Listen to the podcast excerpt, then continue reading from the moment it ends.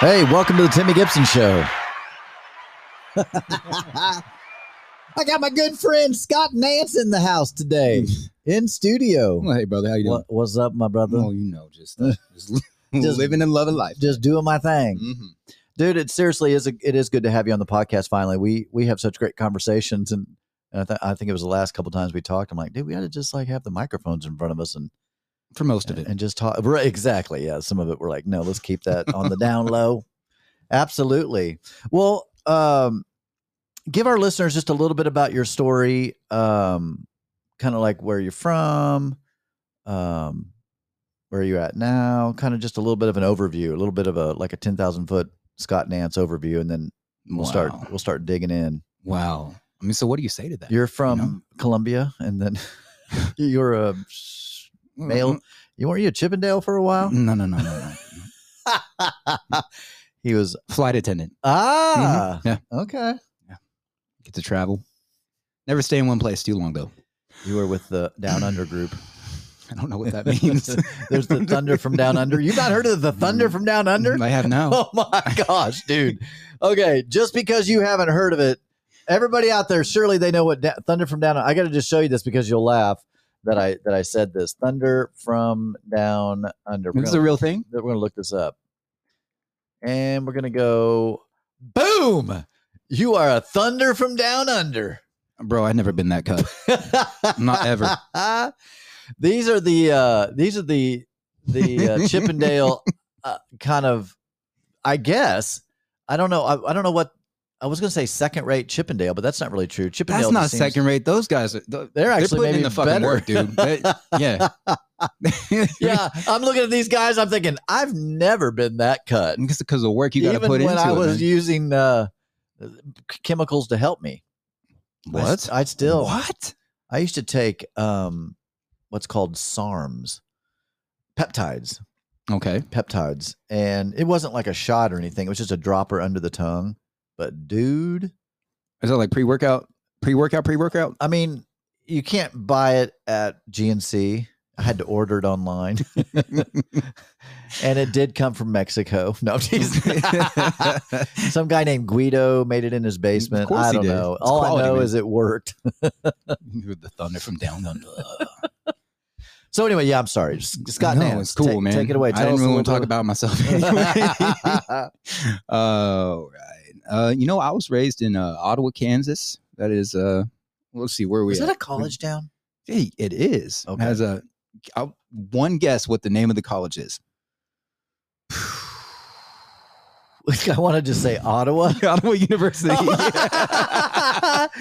I job, literally, bud. I was like, "What is it?" I, I couldn't remember, but I just the way you were looking at me, I was like, "It's so obvious. I should get this, even though I'm you up, blonde. I'm a blonde. I should get this."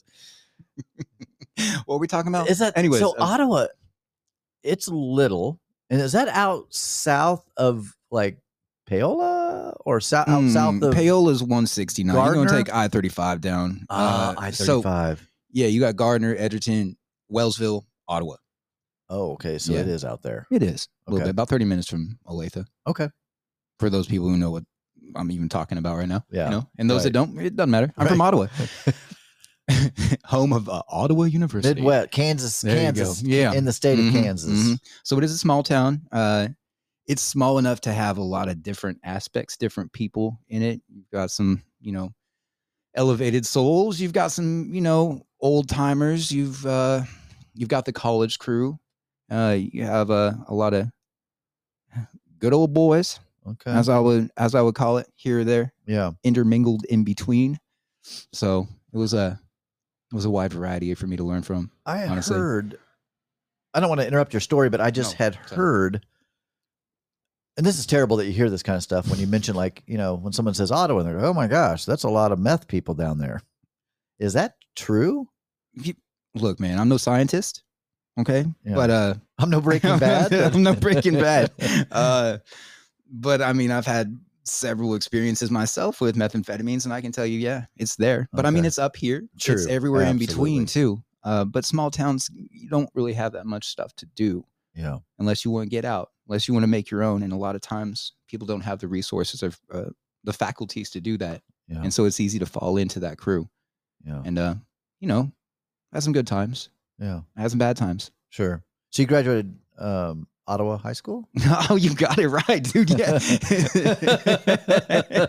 I'm picking it up. I'm picking it this. up. I did not go to Ottawa Elementary though. Uh, Okay. you know?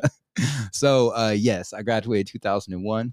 Um, around that, also just my whole life, uh, I had the distinct opportunity of being trained by uh, Alice Joy Lewis of the Ottawa Suzuki Strings uh, as a classically trained violinist, or you know, fiddle violinist, whatever is out there. I'm going to do it. A musician is a musician, Yeah. and so age of three. Um, Uh, that was my up. next question. Yeah. Really? Yeah. Three. yes, three.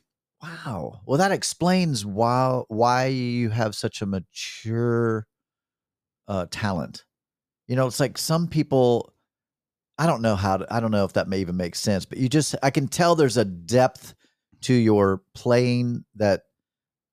That, I don't know, and so that doesn't surprise me. It doesn't surprise me that you were classically trained. It doesn't surprise me that you've been doing it since you were three. On a little box Yeah, with a ruler attached to it. that's crazy, man. before you could play. You know, it was good, but I what what made you interested in? Was it your parents pushed you into yeah, it? I mean, what makes any three-year-old interested in I- things? So like, there's there is a, a story here.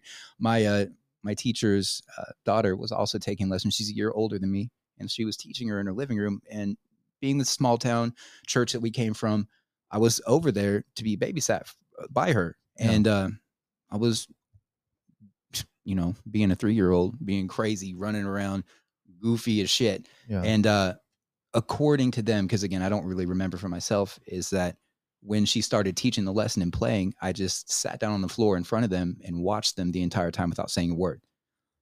complete peace, complete attention to detail, just enthralled with it. Interesting. Yeah. So, uh, you know, my violin teacher or pre-violin teacher was like, "Hey, you should probably get him involved in that. He's got an attention for it, and I think that he could develop into it." And so from there, you know, Does she know where you're at today? Like, does she know that you? Oh, my violin teacher, Play? she passed in 2020. Okay. Yeah. So she did. She was aware of your abilities. Yes, That's so and cool. she taught me my abilities. Yeah. I mean, Like, how? Yeah. How long was she your teacher? oh, all the way up until oh, I think I was 19. Oh, Yeah. Dude, I am learning so much. I did not know this. So literally, from the time you were like three or four, the same teacher all the way till you were 19. Yes. That is Yeah. so. This is like, wow. and you know i'm not it's not really off topic but she taught a lot of people and i'm friends with a lot of those people or, or at least friends on social media um, whether i have talked to them in 10 20 years or, or what have you Sure.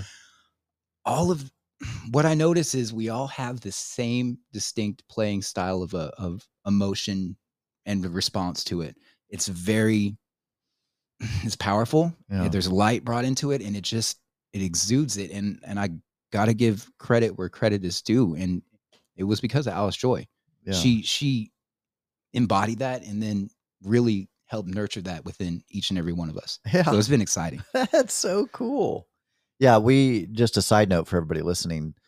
Um, I took Scott down to Union Station, and he had his violin, and we did a we were doing a photo shoot so he could have some pictures for his social media, but also he played in Union Station, and as soon as you started strumming, man, people were smiling. And they saying things and huh? commenting, and yeah, it's it's so cool, man. It's so cool. I I probably wouldn't do this, but in my mind, I think, man, if I played the violin as good as him, I would literally have my violin with me everywhere I go, all the time, just playing. I'd walk into a restaurant and just play myself into the restaurant. like some jimi hendrix shit right there man was never without his guitar for sure dude Yeah. for sure i don't want to break it Yeah. um no you know what that's a lie i'm not that bold yeah. Yeah. i'm not that bold to wake up every day and go i'm gonna make my own fucking theme music and just roll through the streets.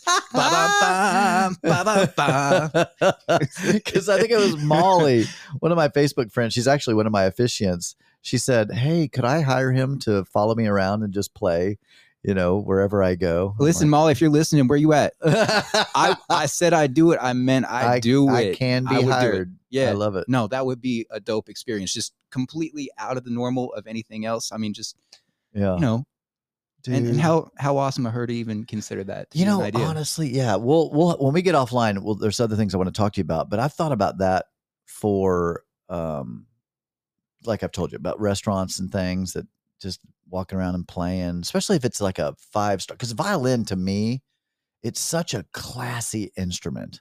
You know? Yeah. Uh, yeah, like a, a guitar can be classic too, but a violin, it's just I don't know. It's romantic. It's, very, it's very like yeah, like you're sailing down a boat and you Mhm. know, like a, a gondola, and you know, and you're playing in the back of the gondola while they're drinking wine. That's such a a visual, and I just see I see you doing that As more long as it's not more. the Titanic, dude. yeah, I see you doing this Cool. full time. Yeah, absolutely. Yeah, not the I'm not with the Titanic. shit, but if I do, Oh, yeah, I'm not. No crap. What? Dang it! Wait, what is it? I don't know which button. What's this one do? Oh, no. Listen, oh, okay. There I you feel like go. I'm on Roseanne. I don't even know, man. I was trying to get the right button. I ended up hitting them all of them. That was cool though. That was cool. Get your shit together, Timmy. I know. What like, you doing over here? I have a label for those things. I've just never labeled them. Clearly, that sounds I like my life. I have all this shit there. I just I haven't gotten around to doing it yet, Oh, but I mean it's there. you Yeah. know. It's still in the box. I know. uh, okay, so you graduate uh, high school. You're still playing violin. Uh, where do you go after you graduate high school? What's your. Where's your story go from there? Well, it. I mean, it, get- it gets darker. Yeah. It gets darker Okay. for sure. I drugs is where I went. I went. I went straight into drugs. Um, I wonder what that. I'm curious if you've had any insight on what the allure or the, what the allure was of drugs. mm, I've had plenty of insight. Because I mean, Uh, it's like we all know.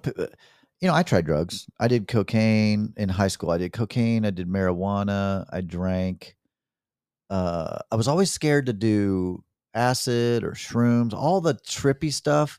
It just, I was scared. Honestly, I was scared. They they had scared me straight to where I thought, what if I took an acid trip and never came out of the trip? I've seen people. Right. Yeah. So that scared me so bad that I just didn't even care how cool it might be or what how cool the experience would be. The thought of being in a permanent trip that would ruin my life was so scary that I never to this day I've never tried it. Now I've tried microdosing shrooms which um that's been How is really that? fun. How is that? You know, it's so mild. It's just a mild chill. You know, cocaine, the reason I would never even touch cocaine, I know people, I know I have friends that still will do it on occasion. Yeah. I won't touch that shit. And the reason is, is you feel like God. It li- literally, it makes you feel like you won the lottery and you've been selected to sing at the T-Mobile Center. And like, it's just like, All in a dirty ass bathroom with like three people you don't even fucking know. Yeah. the come down Yeah. is It's hell. yeah you, uh, i'm a happy like i kind of resonate i kind of feel like i'm always on coke like a light dose of cocaine. And thankfully there's no come down right? So if i did cocaine it would shoot me to the moon but then the crash would be i can't i can't. I'm honestly man i might uh, if i'm if i'm vulnerable i'm a little too fragile. Like it's how i would view it. It's like i'm not i'm i'm i think i'm too fragile to to use some kind of a drug to make me feel amazing to then deal with the the go down. I just can't. Interesting. yeah. I just i just can't do it. Yeah. So anyway. I'll, I'll no, I'll be vulnerable too, and and state that. I mean, there's a lot that goes into the story, uh, but I do find at times, if I look back on it, and even to this day, you know, the battles that that I face with with with not doing that, with not falling back into it, is that there's, for me, I'm too vulnerable not to. interesting So I fuck a come down. I don't want to feel the way I feel, so I change it. I don't want to Uh, deal with the emotions that I have, so I cover them up. Um, the essence of my addiction is that right it's uh, you know, I think I always felt like I didn't fit in. yeah My entire life, I felt like I didn't fit in. okay Hell, I'm battling that at 41 years old. Like, who am I? What Yeah. is my part in this? How how can I best serve myself and my family yeah. and and the world Those are the questions I'm asking now. Yeah. Before is I don't feel good. I don't feel like I belong here. I want to hide. Yeah. And uh, it did that. Interesting. It, it did that, and it did that very well. yeah. Um, unlike you, I, I loved hallucinogenics. Yeah. Loved them. Yeah. Loved them. But I, I really, I- had the illusion that I was seeking God or the universe or something outside of myself. I think I was just really seeking myself. Yeah. And those opened up doorways to my perception, to my reality Yeah. that I didn't see before. I wouldn't take back those experiences. Sure. Um, who I am now is defined by those. I look at the world differently now because of it. Yeah. Um, but they weren't healthy. Yeah. Right. You know, I was huffing gas when I was 12, man. Yeah. I remember you telling me. Like, you looked at me crazy, and I'm like, oh shit, that was crazy, wasn't it? Yeah. It's fucking normal to me, dude. Yeah. Like some some friend showed it to us, and we were like, oh yeah, let's go. I got a gas can right now. You mean that shit's free? I can get high for free right now at 12 years old. It does something cool. What does it do, dude? What does it do? Mm, mm, mm, yeah. It's mm, mm, trippy. Mm, mm. It's disgusting. Yeah. I never did that. I never did the It's sniffing disgusting. glue either. but so, okay. So when you, what was your first experience with drugs? Oh, like drugs and alcohol?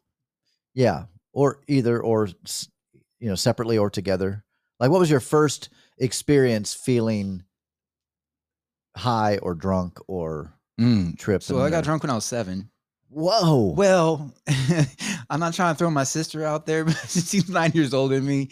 And my mom and dad were gone, and she had a big ass party at our house. I mean, huge, huge. Which, by the way, I was uh I was such a uh I was a dick as a kid because I'm like, I ain't, I'm not telling him. I'm not telling him, Wendy. I'm not gonna tell him. And then sure as hell, the second my mom walked in the door, I ratted her ass out. I said, "When you had a party, Wendy had a party and she she gave me alcohol and blah blah. blah. But see, I they give me. You know what purple passion is? You remember purple yes, passion? I do. that's, that's a kickback, dude. That is a huge kickback. That's what I drank, and uh, then I ate like half a big ass bottle of of Altoid, not Altoids, but uh, what's the what's the damn calcium whatever Uh, for a tummy ache? Not not Tums, but yeah. Pepto Bismol. Well, okay, so Or I ate Tums? some Tums. there's Antiacid? Yeah, there's something. There's one that begins with an A. Okay. I loved him. Ate them like candy. I was like, I was like a 50 year old detective. you know, fucking wife left me, and I'm just sitting there popping them. I'm just like, goddamn motherfucker, I'm gonna catch you because it's all I have left. Thinning fucking hair, oh my god, dude. sweat stains on my shirt. So dude. I'm you're you're seven. You're seven years old, drinking. So you get drunk. Yeah, I, surely you got sick. Uh, I didn't throw up though. Okay. I mean, I stopped. You know. Yeah. So yeah, but and then then it was a long time after that that uh something happened to me in between fifth and sixth grade. Something switched in in my psyche, who I was as a as a person, and led me to decide to do those things, like start smoking cigarettes right then. Um, Wow. yeah, and at the same time, huff gasoline. I go into sixth grade. I can't do math as well as I could anymore. Yeah. Like something changed in me, and I was like, oh god, but it didn't stop me. Yeah. And did you Yeah. have a mom and dad growing up? Mhm. Yeah. Okay. So you had a pretty good home. I absolutely I did. So I can't use that as an excuse. Yeah. Yeah, which is a really shitty thing. Yeah. Too bad you weren't abused. That way you would have a. No, I'm teasing, folks. If only my dad would have beat the shit out of me more, I'd be fine. Because I could just blame him and, and then be like, It was your own just curiosity. It was your own. It was my own curiosity and uh, inability to see the the the consequences of my own actions Yeah. at that at that time or any other time in deep drug abuse. It's it's hard to see that. Um, So seven years old was the first time. So then when was the second time that there was any kind of drug use or So- experience? well, the gas at 12 and then uh that I, I feel like I almost died. I don't really want to go in the story because every Yeah. time I, I think I told the yeah, story you to you, tell me. it's a hallucinogenic nightmare. Yeah. And I don't really want to, that's not the purpose of Yeah. this. Um, however, it, You just had a trippy experience with huffing gas. I swear to God, I was going to die. Yeah. swear to God, like, yes. And I'm like, well, I'm not doing that anymore. So then I started huffing spray paint.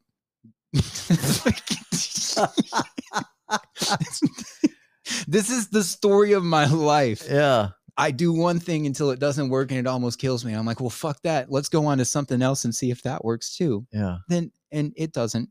Yeah. Here's spoiler alert. Yeah. It doesn't. It doesn't, man. It doesn't. Even weed doesn't really. Yeah. I Doesn't- love doesn't- weed, though. I, I do too, and it works in small doses. It's just yeah. anything done too much becomes a hindrance. Yeah. Oh gosh. Yeah. You know, people talk about the wake and bake, and I just I and hey, people do what people do, and some people can function differently on it like that. Like it actually helps them. It's like really a medicinal thing for them. For me, it is medicinal, but it's mainly for me. I just like it at night as a rather than grabbing a glass of wine. For me, I just will do like a half a gummy, just to kind of just chill me out and just kind of Help you go to sleep. yeah, Yeah. you know um so yeah i mean uh, people some people are more they use things as a party where i don't i don't party i'm fucking 54 i don't party um the way you said yeah that. it's like I don't uh, party. I don't party.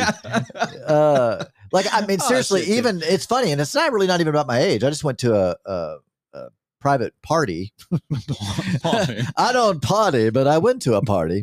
so I went to this private party, and uh, Jess's band was was performing, and it was beautiful. It was a real, it was just a cool thing. Private party, but it was packed out. There's probably like 250 people there. It was crazy at this dude's private residence, but he had a huge deck and and overlooked downtown Kansas City. It was so beautiful. Anyway, um, so they they played there, and I I showed up, and you know most everybody's you know they're like my age. I mean, there's people all over the place, twenties, thirties, forties, fifties, sixties, seventies, even.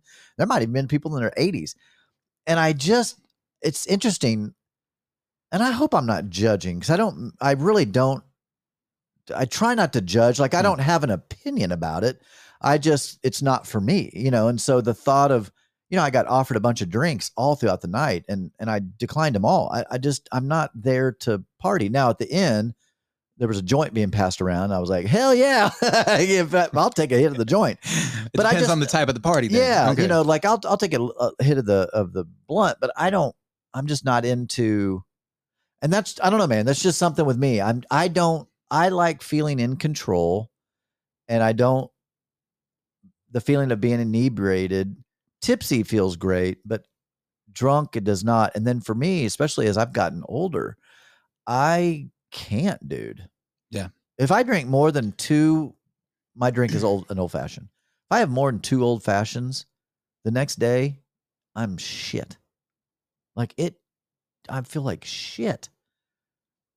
Now, yeah, I can drink more water. I, there's certain things I can do to kind of help it a little bit, but it's just like at my age, I just I when people talk about partying and closing the bars down, I literally want to like no. is it age or is it maturity? And those, I hope those, it's I hope it's mature. tho- those things might go hand in hand. Yeah. And then they might not Yeah. either. You know, I've you said kind of always been this way a little bit, but I think as I've gotten older, I have just no interest.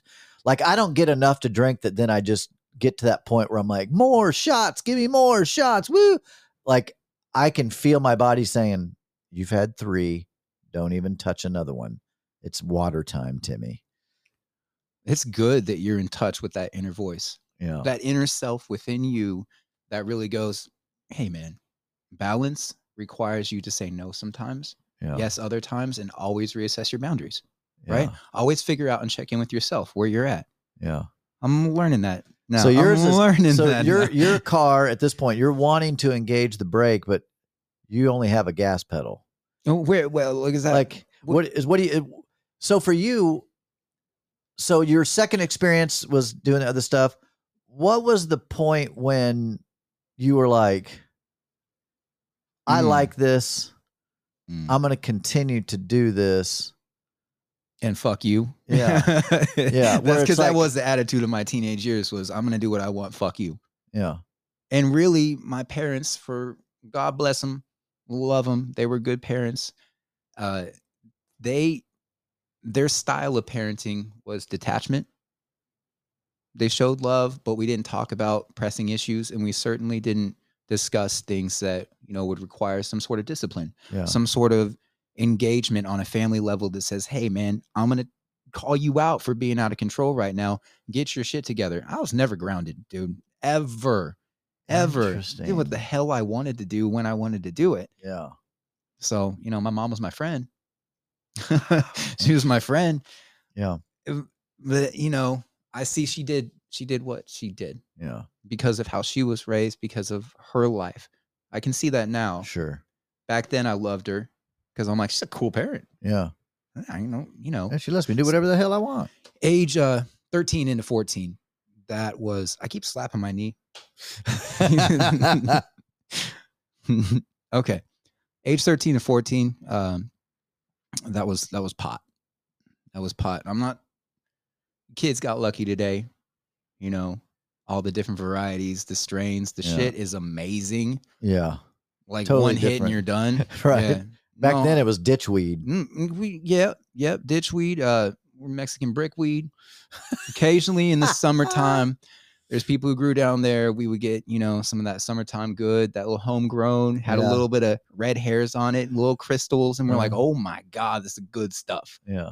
And no, I ended up calling it super swag. it's a little better than swag. It's super swag. Yeah, super You know, swag. Yeah, man. Yeah, I, I'm I'm stating my age right now, and I'm like, you don't know what it's like to have to pick out stems and seeds. That's right. You had to work for your weed. You had to fucking work for it. It's like that comedian that says, "Yeah, can you imagine the kids today?" He goes telling them stories about, "Yeah, Daddy had to go to this really bad neighborhood and go in a trailer with a stranger, and as he pulled weed out from underneath his his bunk bed, Bunk bed. and he's like, and he's like, his kids are like, "Wait, you can't get it at QuikTrip?" then right? Yeah, little vape pens, whatever the hell they get. It's okay. I I appreciate Missouri and every other state and the people behind the movement to say this Me is too. not this is not something destructive. no, it's a plant. Yeah. It, What's I so funny is, and I don't want to harp on this, but it to me it is, it's laughable that alcohol's looked at as as whatever, and it's literally addictive, literally poisonous, literally you can drink yourself to death. You can't smoke yourself to death. Now you can smoke yourself into a a, um, a stupor in the sense of you're just so stoned you can't move. I'm gonna watch some fucking Family Guy and eat some food, man. I mean, seriously, you you can't die from smoking weed. That's what's that's. I mean, that's that's just true. It's just an absolute fact. So I find it so curious how, you know, alcohol is looked at, and that's changing. Clearly, I'm. It's clearly changing. Uh, but still, for some people, they're like, "Oh, like you smoke weed." It's like Mm, as mhm. you are holding a glass of Jack Daniels.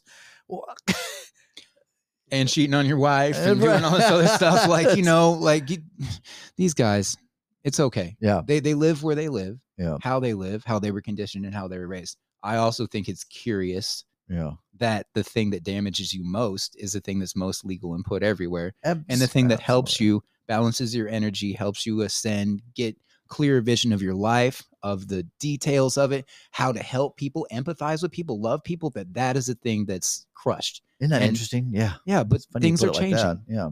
Well, uh, that's how I look at it. Yeah. Well, I no, mean, it's like that for me. yeah. It's it makes yeah, it's wonderful. Like I I really I I told you this before we went on on live. It really checks my ego in a good way. Like it it it it's a powerful it's a I heard Joe Rogan say that. He said that it it helps to check his ego. And when I heard him say it, I thought, "Oh my gosh. I said the same thing and I didn't like it was just a I didn't know if it was just me that experienced it. But Mm. Nope. Yeah. It'll make you think about your life. yeah. I never you- had I never had alcohol do that. Yeah. No. Alcohol makes me want to No. do bad uh, stuff. s- well, so okay, this is where we we differ. I might take a, a it's it's a weird podcast here. By the way, this is my first podcast ever. Dude. You Dude. pop my I- podcast cherry. I think that's what I'm going to call this. he one. did get me coffee first. no dinner, just coffee. Popping so the you know, podcast cherry, Po- dude. I am. That's going to be the. That's going to be the title of this podcast, brother. Not not the entire podcast, but but this particular episode. And we'll be right back, ladies and gentlemen, with a quick commercial after this com- commercial break with Scott Nance, a super cool dude. All right, so we're back, ladies and gentlemen. Scott Nance in the house. Um, where were you? You, you so 13, 14, 15, you're smoking weed. So you're you're done with snuffing gas. You're done done done sniffing spray paint. Uh, listen, that shit will kill your brain cells so hard. It'll kill you, dude. So, so It'll here's kill you. here's what I'm curious about. So this whole time, are you playing violin? Yeah. Yeah. And I'm going it. to school and I'm doing stuff like that. I mean, look, I, I'm not huffing spray paint every day for three years. I Oh, think it lasted like, you know, a couple months. Got and you. then, I mean, it's, it was unsustainable. sure. Unsustainable. After the near death experience, you're yeah. like, I should yeah, probably. man. I need to move on. You guys have any leaded? I don't like this unleaded. Do you have a higher octane? the ethanol's the best. This-. Mm, mm, hey, anybody mm, have any mm. diesel? I've been going on this 87 octane. I want some diesel now. You're ridiculous. ridiculous, dude. All right. So I started smoking weed at 14, 13, 14. Um, and I don't stop. I don't stop. I love it. It started out on the weekends, you know, hang out at the at our friend's house. He had black light posters. Um, Tool Ænima just came out. Fucking outstanding album, especially when you are like in those young days of being stoned. And Yeah. anybody who experienced that as a as I don't know if that happens as an adult. I'm telling you, the formative years though, Yeah. wow, they were magical. Yeah.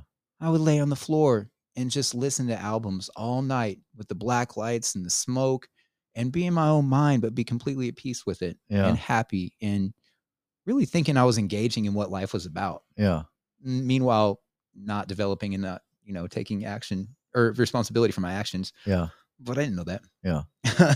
so uh, I skipped a lot of school, Okay. a lot, a lot of school. But were you getting in trouble really? Or you were just you were just smoking weed and skipping school and there was a time we broke into the uh, middle school, the old middle school. They they moved, okay. and so you know I get drunk too on the weekends every now and then. Okay. You know, and then uh, we thought it'd be a good idea to break into the Yeah. middle school. Drinking does that. I did some Mhm. stupid shit when I was drinking. Yeah, yeah, me too. Lots of it, Yeah. lots of it. And back then, as a kid, I don't, I, I wasn't able to dif- differentiate. So I would drink and smoke. Now I didn't, you know, because it made me so paranoid uh, back then, and I didn't know how to handle that. I pretty much just stuck with drinking. I just, I was just, I would drink on the weekends, you know. Yeah. Um, Mickey's Big Mouth is what we would drink You fucking love Mickey's too, Dude, Oh god, because you could slam three of them and be fucked. completely, So- completely, dude. Oh, and I love the bottles. I would save them just afterwards. like, little- just green, like amber, beautiful Yes, kind of. dude, Yes, I yes. loved it. Oh man, I know. shout thing- out to Mickey's. Shout out to Mickey's. They still make it. yes, they do. I see. I've, s- I I've saw them, it. Yeah. I almost wanted to buy it just. For, Yeah, I I, can't. I, I, can't with malt liquor dude, anymore, dude. It tastes like urine. You're like, how do you know what urine Yeah, tastes like? well, I was I, gonna I ask. I'm- don't, but I just that's what I think urine would taste like. You don't gotta lie to me, bro. smell. you don't gotta lie to me. okay, fine. No, you know, yeah. Golden showers. oh shit! We're gonna take it there. Yeah. So you're drinking on the weekends. You're smoking weed. You're Every day. skipping school every Every day, day. Every day smoking weed. Okay. and again, you would think the school would be on my ass about some stuff too. I did get one letter for truancy at some point that I just promptly threw in the trash because what they don't see, they don't know. Um, I, I accumulated like 123, 124 hours of detention. And at that point, the assistant principal called me in the office and uh, going to sit me down, you know, probably suspend me, not expel, I wouldn't think. you Sure. know. grades were suffering. They were shit. They were just enough to pass Yeah. just enough. But I never studied or anything. I just took tests well Yeah. enough to pass and get through it. Yeah. Because you're shit- you're very intelligent. That's debatable. Yeah. Well, it depends on what type of intelligence exactly. you're talking about. Yeah. But Mhm. I, I can tell you're an intelligent person. Yeah. Interesting. Interesting. Sometimes intelligent people will make poor choices, and it's always like, wow, that's so interesting. And everybody looks at him like, what "The fuck are you doing? You have so much potential." You know how many times I've heard that? You have so much potential, Scott. Why are you wasting your life? And I'm like, because I don't know who the fuck I am. That's why. Because I'm broken inside and I don't want to fix it and I don't want to learn how to fix it. So I'm going to use this because it's the only tool that I know how to do that helps me escape and deal with the the reality. Yeah. You know? Um, and I sure as hell wasn't going to take advice from people. Right. Snot nosed little kid, you Yeah. know? I know what's right. Right. Man, I did such so much dumb shit. I, I'm, I know we're still going through your story, and I don't want to sidetrack, okay. but it's is all in line. So you're still playing violin. now, again, people listening, it, I almost wanted you to bring your violin to have you play a little part, which I might play something from my phone that you played so everybody can hear you. But you're really, really good, right? So, like, you're surely you've had opportunities over the years. Did your addiction struggle thwart that? Uh, Yes. or s- yes. okay. uh, I will flash forward to the end of high school, and uh, I was asked to go out to California to uh, I think it was uh, Azusa University Okay. in Azusa, California, and you know they were going to give me a scholarship to do all that, you know, but I didn't actually graduate because it turns out that I'm good at taking tests so long as I know the knowledge previously. Right. When you don't go to school that much, there are some things like You never even heard. al- algebra, for instance, that, you know, without being there to learn the formulas and know how to do it, it's it's a you're gonna fail it unless you know a little bit about it, unless you can just retain knowledge like some savant that Yeah. and I wasn't that. So uh I had it was on the condition of going and uh getting my GED afterward. You know, and I was like, "Oh, okay, okay." And so I go back home and I mean that Ooh, you know what? Yeah, I was living up here. I moved in with my sister. So it's like the one 2001. that had gave you alcohol when you were seven. yeah, she's a beautiful no, I know. I'm teasing her. That's for another podcast What's her name? family. Wendy. Wendy. I love you, Well, Wendy. uh, we love you. I just had to give you shit because of that little story. Yeah. Trust me, so- I have worse stories than that when I was younger, so it's all good. Oh, dude. She knocked me out in the front yard one time because she found out I did acid. She's like, don't fuck around with that. She punched me so hard. knocked me out. She's tough. She's a tough woman. And I love I love her, man. That's awesome. Okay. So, anyways, I get back and I'm gonna do this. I have a job up here off of oh, it doesn't matter. Yeah. Right. But I'm living in the apartment and I'm working at the gas station. And uh there's still an addictive part because I'm smoking weed every day Okay. and uh losing a hell of a lot of weight just eating ramen noodles for some reason and started taking mini thins. You remember when they sold mini thins? I do. yeah, they didn't do that anymore. You know, because it's just straight ephedrine, right? So um they they come in pack of six. You know, I pop three, and wait a couple hours and pop another three, and my head would just be buzzing all day long. And I'm like, this is great. Yeah. This is that same feeling I got from weed in the beginning of it. This is outstanding. I can do more. I can be more on top of the world, right? Yeah. Like you're gonna play the T-Mobile Center, Yeah. but less because it's mini thins. Yeah. Anyways, I don't know if they didn't like me or I was just hard headed and kind of an asshole and was stealing uh the Starbucks coffee drinks when they first came out. That would they first came out in the early 2000s, dude. That caramel, whatever the hell it was, I would just go in the freezer to stock the shit, but I would steal one or two for myself and drink them because you know I deserved it. wow.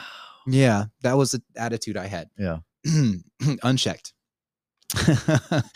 uh, so, anyways, they got a new camera system, and then like a week later, uh, they they fire me and they say that I stole money. Right. So they show me the camera footage, which clearly is doctored, but I was so pissed off that they called me in there and were going to fire me that I reacted to my emotions instead of thinking smartly and being like, okay, can you show me that again?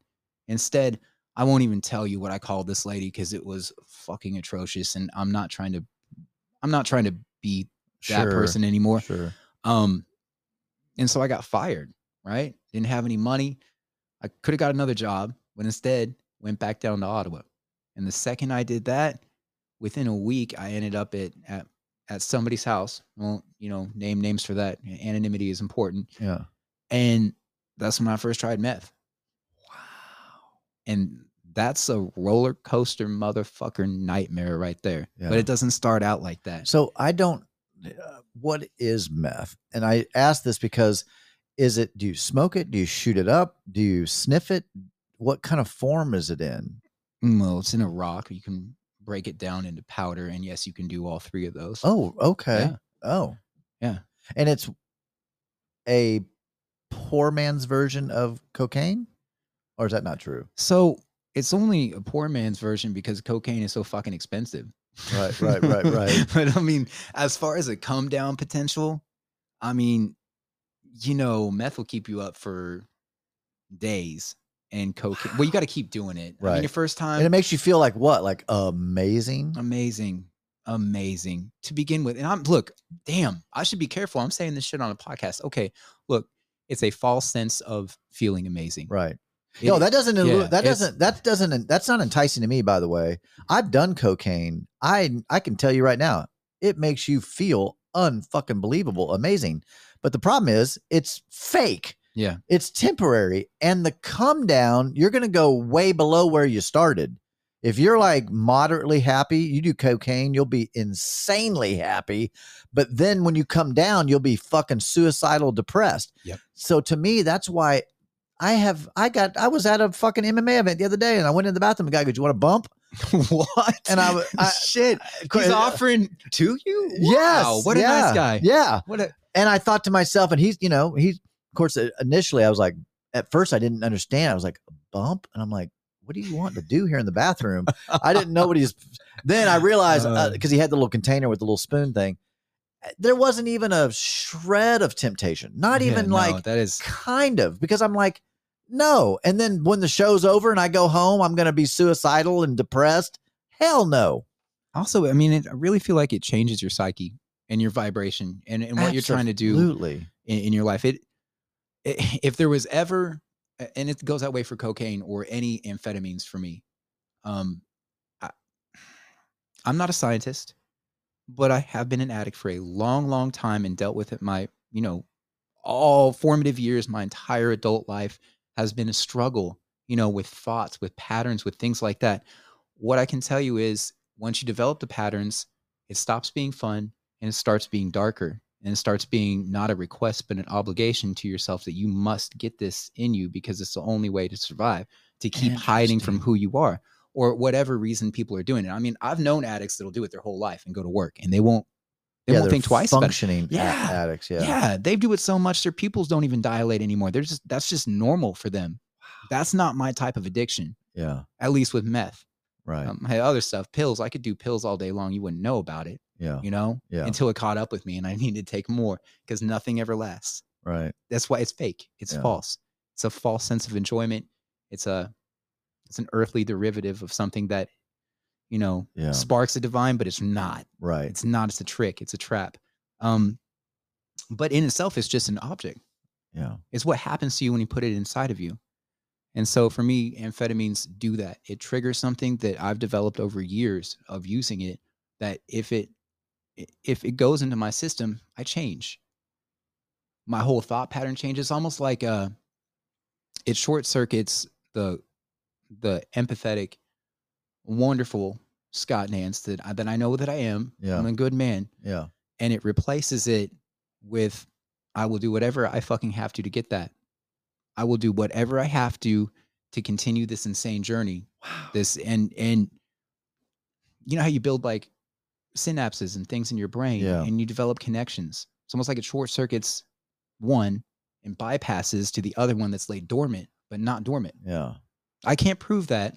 Yeah. I just know what I know it's like a, a veil goes over my eyes and I change. And I'm like I can't that's Now, is the the real Scott Nance? Is he uh, back in the far recesses of the room, aware of being taken over by the this other one? mm, Like, you know, is there is there is there like this awareness of, oh, mm-hmm. the drug has taken over, and now does that make sense? Like, you're you're because I think we're all duality. You know, there's there's a part of me, and one reason why I don't do uh, don't drink a lot and all that is if I drink too much, it just it just changes me. I just can't even. It just changes me. Whereas I like to be in. I like the th- my the consciousness that runs my life. The the Timmy that's you know kind and thoughtful and caring and wants to do right and be right and all that stuff is very present. Hmm. If I drink too much alcohol, that motherfucker gets pushed to the back of the room, and the other part of me gets released and wants to just be fucking stupid and whatever. Yep. So so I I don't um yeah, so I'm always just very consciously aware of that. So, you know, even even when I drink too much, that, that voice gets so quiet. The reason, the reasonable part of me that's like, don't speed, don't drive, you're too drunk.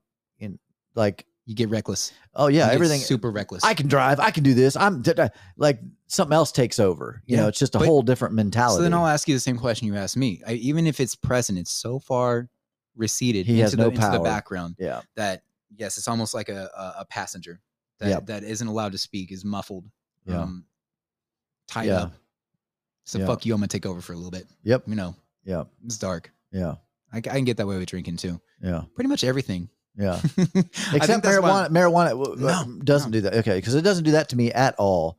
If anything, like I've said, it. I'm very kind in my nature, but when I smoke weed, it makes me more empathetic. Even. Oh, I'm petting the cat for like ten minutes. dude. Yeah. I'm Right. like, I love you, baby. Yeah. I'm so sorry I ignore you. Yeah. I'm so sorry. I know you meow consistently for food, and I know that's just you want attention. Yeah. Yeah, all Yeah, that. That's Yeah, exactly. You're like, oh man, do you hear those wind chimes? Where if I outside?" drank, I'm like, I'm kicking the fucking fat cat out the window. because I'm unhappy with my life That's right. situation. yes, yeah. yes. So you move back to Ottawa. You have this meth experience.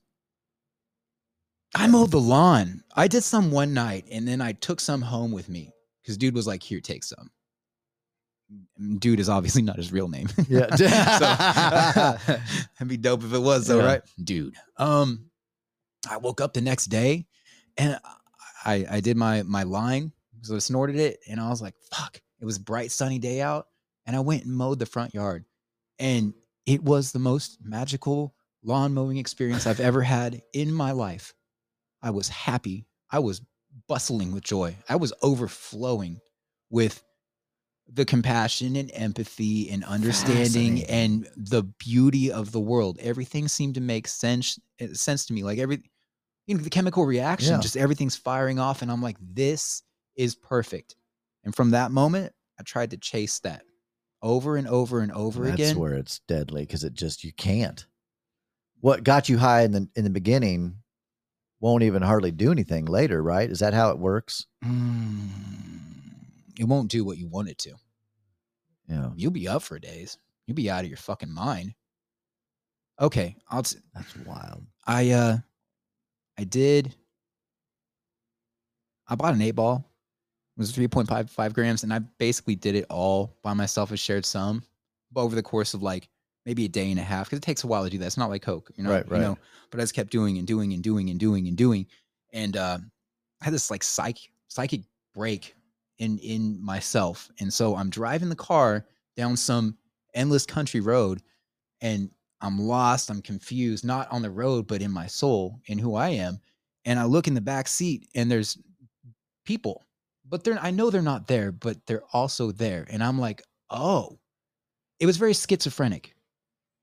It was very schizophrenic. I almost didn't share it on here, but I'm Yeah. I, I want you to understand like the psychosis that drugs can put you in. You don't recognize that it's doing it and then you can go too far. You can take too much acid. You can do this and then you'll have that break. And i mean i was running from my life. I was running from my loved ones. I was just hiding and it all reached that point. point and i don't know. They didn't talk. It's almost like they were a little aliens almost. Yeah, like like uh, meat suits in the back Yeah. seat. I knew who they were. They just stared there. They were people that I had met, you know, recently or whatever. I'm like, Yeah. well, you're supposed to be up in Kansas City. What are you doing here? They wouldn't answer. I knew they wouldn't answer, and yet I saw them. Yeah, I made it to the house I was going to, and the next morning I woke up on that couch and I was getting kicked out because I broke a china hutch. I like I kicked the shit out of all this stuff in the house. I took I was living in my car, so I took these like the cereal that I had in my car and all my clothes and I just threw them all over the driveway. I don't remember any of it. Any of it. Not a thing. Not a thing, dude. Just woke up You and I have no like, memory of it. no. None. Wow. So But you saw the uh, aftermath. Like when you woke up, it was like, were you just like, what the Yeah, dude. fuck happened Yeah. here? Well, I had to ask what happened. And that's that's when I got kicked out. like you, you broke all my shit, and they were very upset. You know, Yeah, rightfully so. As you would be. Yeah. And me, Yeah. still in a delusional state, at least a little bit, was like, what are you talking about, dude? I just came over here, I must have slept on the couch. I didn't do any of that. You're tripping. Calm down. So you remember Calm pulling down. into the driveway, and that's it. I remember running the road somewhere around the driveway. I don't remember walking in that house. It was probably 6 p.m. in the evening. Some of the the sun was starting to go down for the time of year that it was. Yeah. I remember that. Um, it was bad. Wow. So that that was it was helpful for me though. It Was a little bit of a wake up call? It like, was. whoa. It was. It, did, it certainly didn't. It stopped me from imbibing in that substance. Yeah. But there's other substances, isn't there? Right. Yeah. This is exhausting even talking about. Yeah. Like, It's, it's exhausting. I don't know what it'll be like to listen to it, but uh I hope it's Well, it's good to have your story. I Yeah. mean, because you know, obviously, you're sitting here. Um, thank God, right? thank you. So, so you survived that night. You got kicked out. That was somewhat of a wake up call. Then what happens in your oh life? Oh man. So this is what 2016 maybe. I go to Uh, real quick, I'm sorry. Uh, Yeah. I just I'm, people are probably listening to this and going, "How does Tim even know this guy?" Just a quick, quick thing. I met you in what year? And it was when I was pastoring Mercy Church, and was that the Prairie Village Church version? Because you didn't come to the one out in Olathe. I went once. I went once with uh with with uh our mutual friends. I was uh and so I went out there and, and Oh I- yeah, with Danny and yeah, uh, yeah.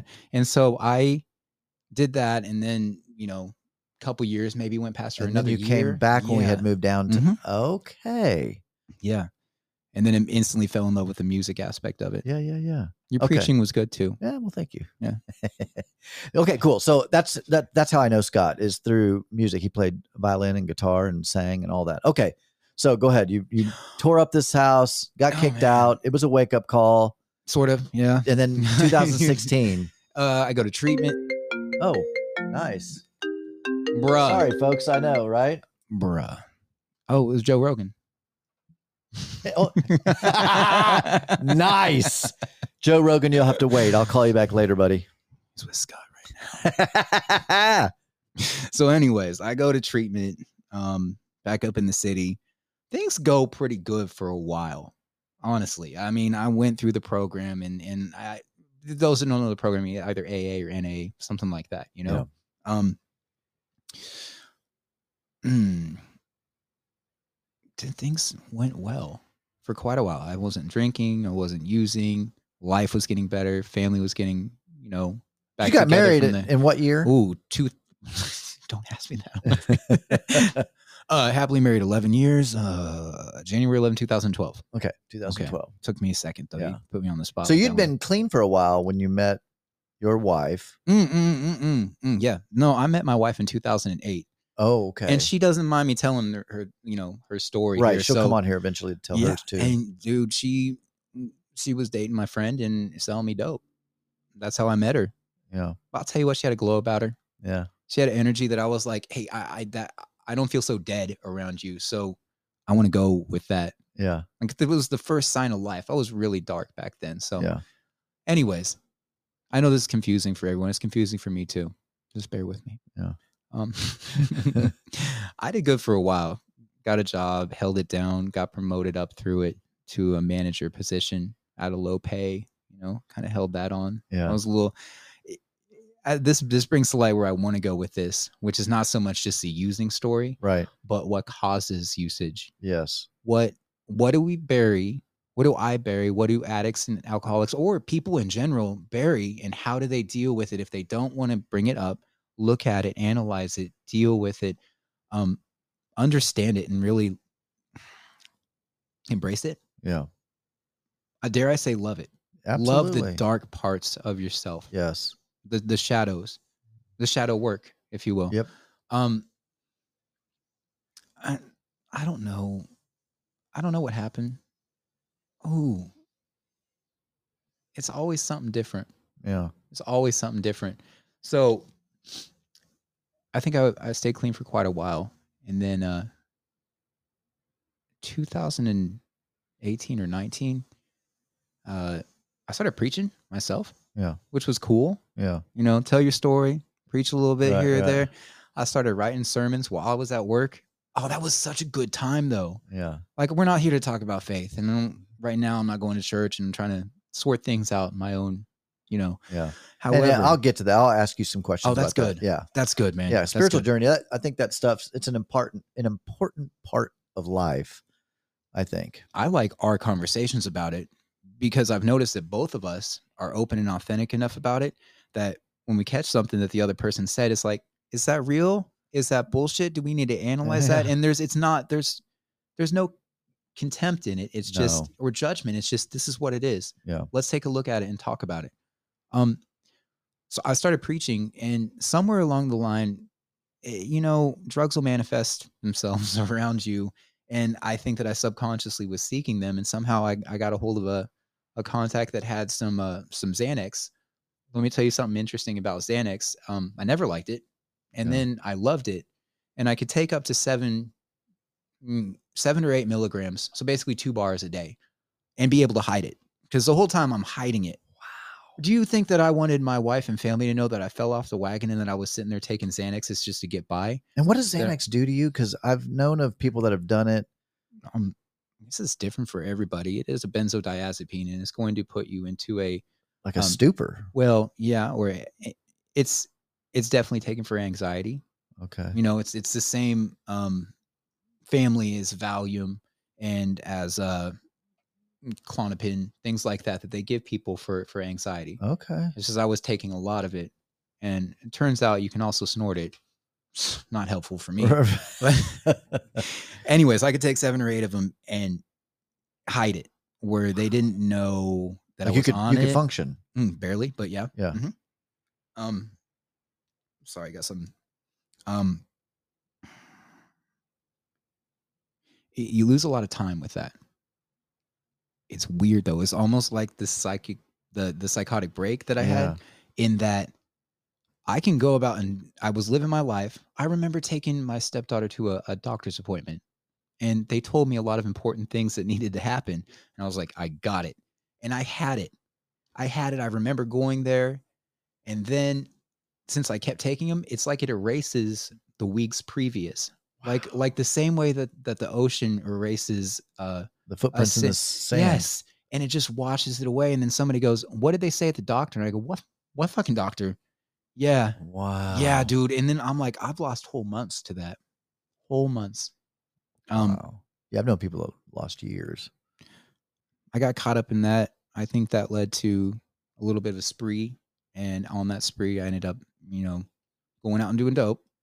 Dope is what I call meth. Yeah. That was my dope. Yeah. Um, depends on what region of the world or America you're in, you know, whether Yeah. dope is heroin or dope is weed or, Yeah. you know, uh, caught myself on that one and made it back. And all the while, I'd like to give a shout out to my wife for consistently putting up with my bullshit Uh, uh, because man and we we are in marital counseling i'm in individual counseling you know good.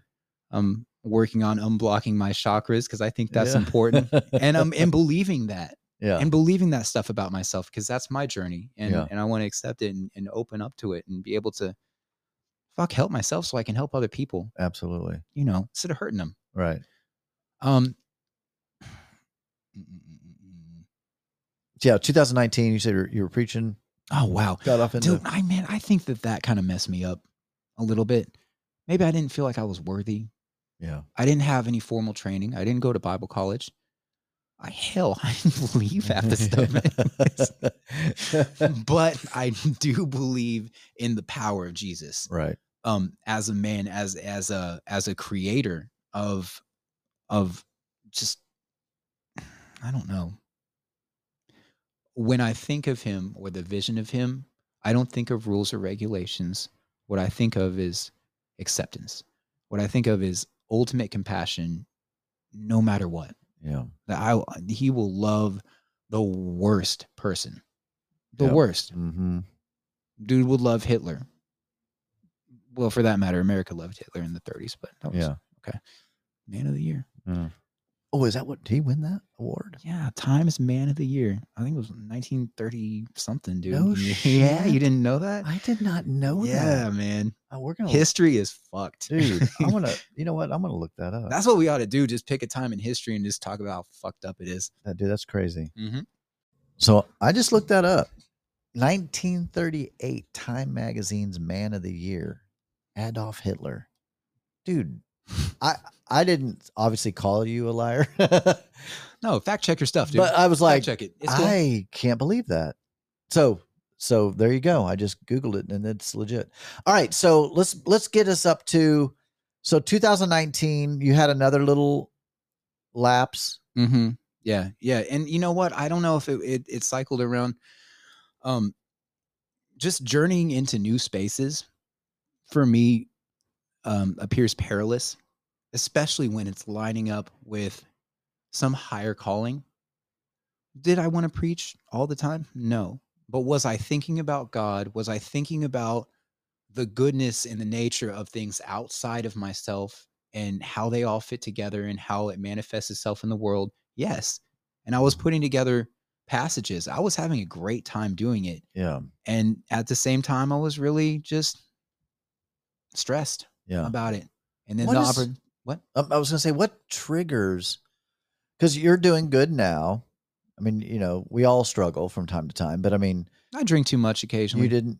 Yeah, I do. But, you know, and then I catch myself and I'm like, I don't want to do that. Yeah, it's been a long time since you've done meth. Oh, yeah. So, but what in the past has, when you've been doing good, has triggered you? Is it Mm, like great question. lose a job or Great question. stressful marriage or kids go crazy? Like, what triggers it for you, or is it just your own mind that gets triggered when externally everything seems to be okay? Mm, Externally, everything seems to be okay because I put on fronts. Yeah, And I was a pretty good faker, yeah. you know. Yeah. Things are going outstanding. As I hold my violin. Dude, I still do that shit. I still act like everything's okay and not use my authentic voice and be like, hey, I'm actually having a difficult day. Yeah. Um, Because uh all right. yeah, I'll get to that. I'll Yeah. get to that. This is this is my overall arching theme here is um what triggers it is not the cause of it. Now, it could be triggered by the simplest argument. It could be triggered by nothing at all and then people including myself would be baffled because it just happened and the air hasn't, you know, cleared from the dust and the rubble that that it caused, whether that be light or major Yeah. um in essence it is the continued response of not speaking in authentic voice of not following through with little daily things that check in with yourself and this lines up perfectly with say and i'm not promoting it here but you know um some halls you know where you can drink coffee and have fellowship Yeah. you know that that whole consistent daily check-in and analysis of where am i at? What am i doing? What what are some potential pitfalls for me? What are things i'm doing well? And so much like all other things having to do with my drug abuse i like a quick fix. Yeah. not too much pain involved you know right Yeah. and then once that happens then i'm okay for a while right because i cleared enough rubble but guess what more gets built on and built on and built on if you don't use tools that are given to you Yeah. that are laid at your feet that are there available to use so it's a consistency issue with me Yeah. So there's that shame and guilt that would follow. Mhm. You're doing good. You trip up. Now there's the shame and the guilt. See, I can't even do it. I'm not even that. Like, do you deal with that? yeah So it's Yeah, only it, it only be good for you to continue the the good path, which would then continue to make you feel better about man. I've been I've been doing really good for you know so many years, which would feed perpetual feed kind of the continue to do what good good. You know, it- Mhm. it's yeah. I had a friend that would just it was like every three months he would just fuck up and it would just it was like a downward slow spiral because every time he did it, he felt bad about himself. It was like he was starting to feel good about himself, like two steps forward, five steps back, kind of a feeling.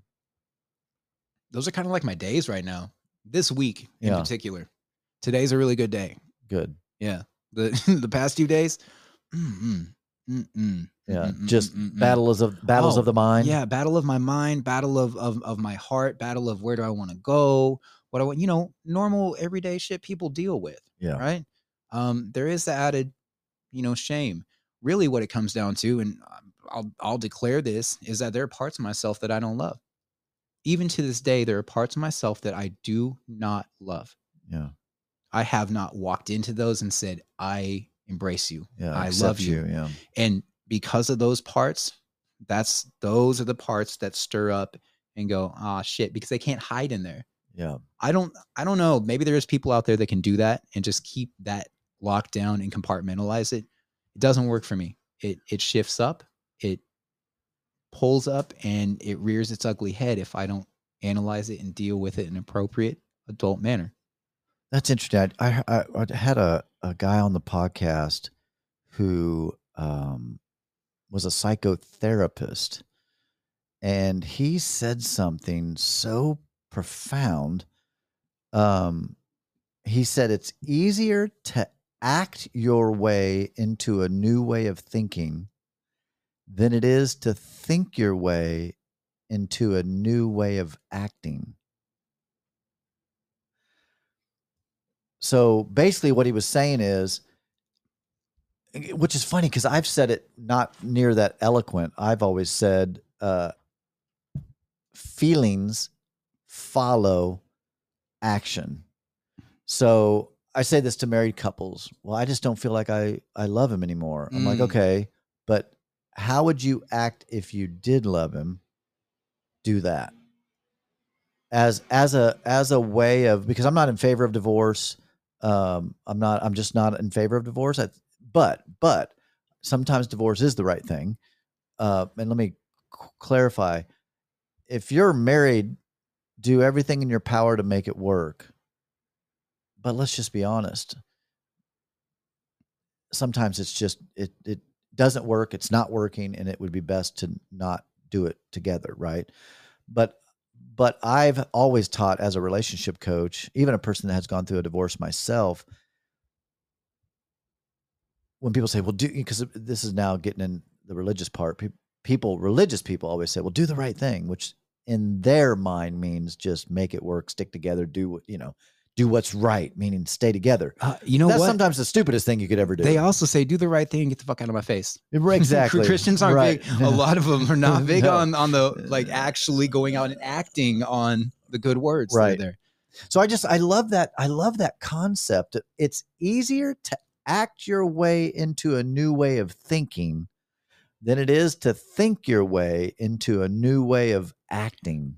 It's damn near impossible to think your way into a new way of acting Right. because if you rely on remaining in the mind, the body will not follow.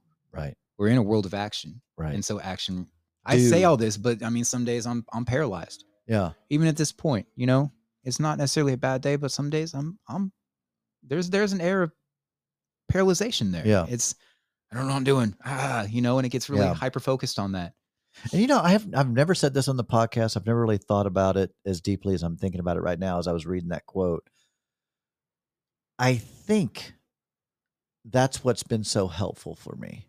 When I think back over my life, dude, my thoughts, like I would never reveal Yeah. my thoughts that I've had or thoughts that I have.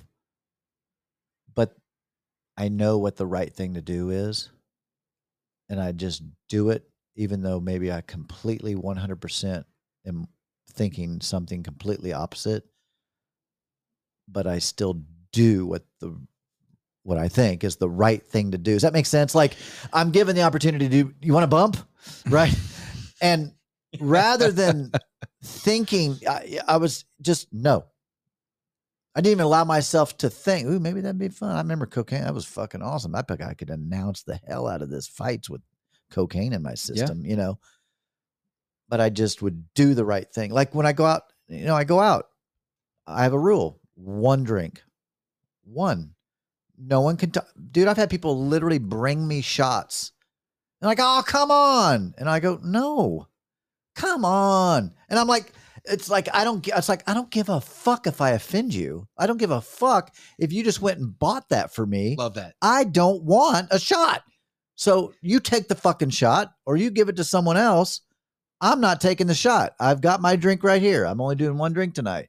So I I just have that especially at my at at the wedding and all the stuff, you know, people were bringing me drinks and then, then no one was an asshole about it. Everybody was bringing it out of love, you know, just kept bringing me drinks. And sometimes they just hand it to me and I took it and I literally turn around, I'd hand it to someone else. because I just it's like, no, I I want this is what I want to feel, what I'm I want to be aware, I want to be you know, I want to feel good tonight when I get back to the hotel. I want to feel good when I wake up tomorrow morning. So I'm just so all that to say, I have never really thought about what has helped me in my life. And that's it. I think I have sometimes just robotically and there's times I don't I haven't done the right thing. Uh, please, ladies and gentlemen. You? Yeah. I'm not sitting here like I've always done the right thing. Not that. but for the most part, like I read. Yeah. I read every day. I read a book a week. How do I do that? When I'm sitting on shitter, I read. When I lay in bed at night, I'll read. I'll sometimes take my book with me in the car, and when I'm at a at a stoplight or a, a train track, or I read. no shit. Yeah, I just it's like I take advantage of the time I have, and here's why: it's just because I want to read. Honestly, dude, it's not that I necessarily want to. I do it because I just know it's good for me. It's like going to the gym, I, it, and which I've not been doing a lot of that lately. I go on walks and hikes, but That, I've- that I played I played That's- tennis yesterday for an hour, but anyway, so I'm still active, but it's I just do it. I it's like I know it's better to do this, and so I'm just gonna do it. And all the demons that want to keep me from it, uh, no, They get I- quieter, don't yeah, they? Yeah, I'm just like I I this is what's right and I'm going to do what's right. And this over here, meth or coke or all that stuff will fuck my life up. I don't want a fucked up life. So I'm just not going to do it. And that sounds so fucking I feel shitty saying that sometimes, especially when I'm talking to another friend of mine too who who struggles with addiction. It's like I'm like, why can't you just have one beer? Like, why can't we just go to a bar? You get one, I get one, and that's it. And He's like, I just can't. One makes me feel good enough that I want two. Two makes me want three. Three, and I'm just like, I just don't understand that. yeah. Well, you, you don't know. sound like an asshole not understanding it. Yeah, Sounds like you're speaking from your your frame of reference. yeah, I kind of wish I I had the full capacity.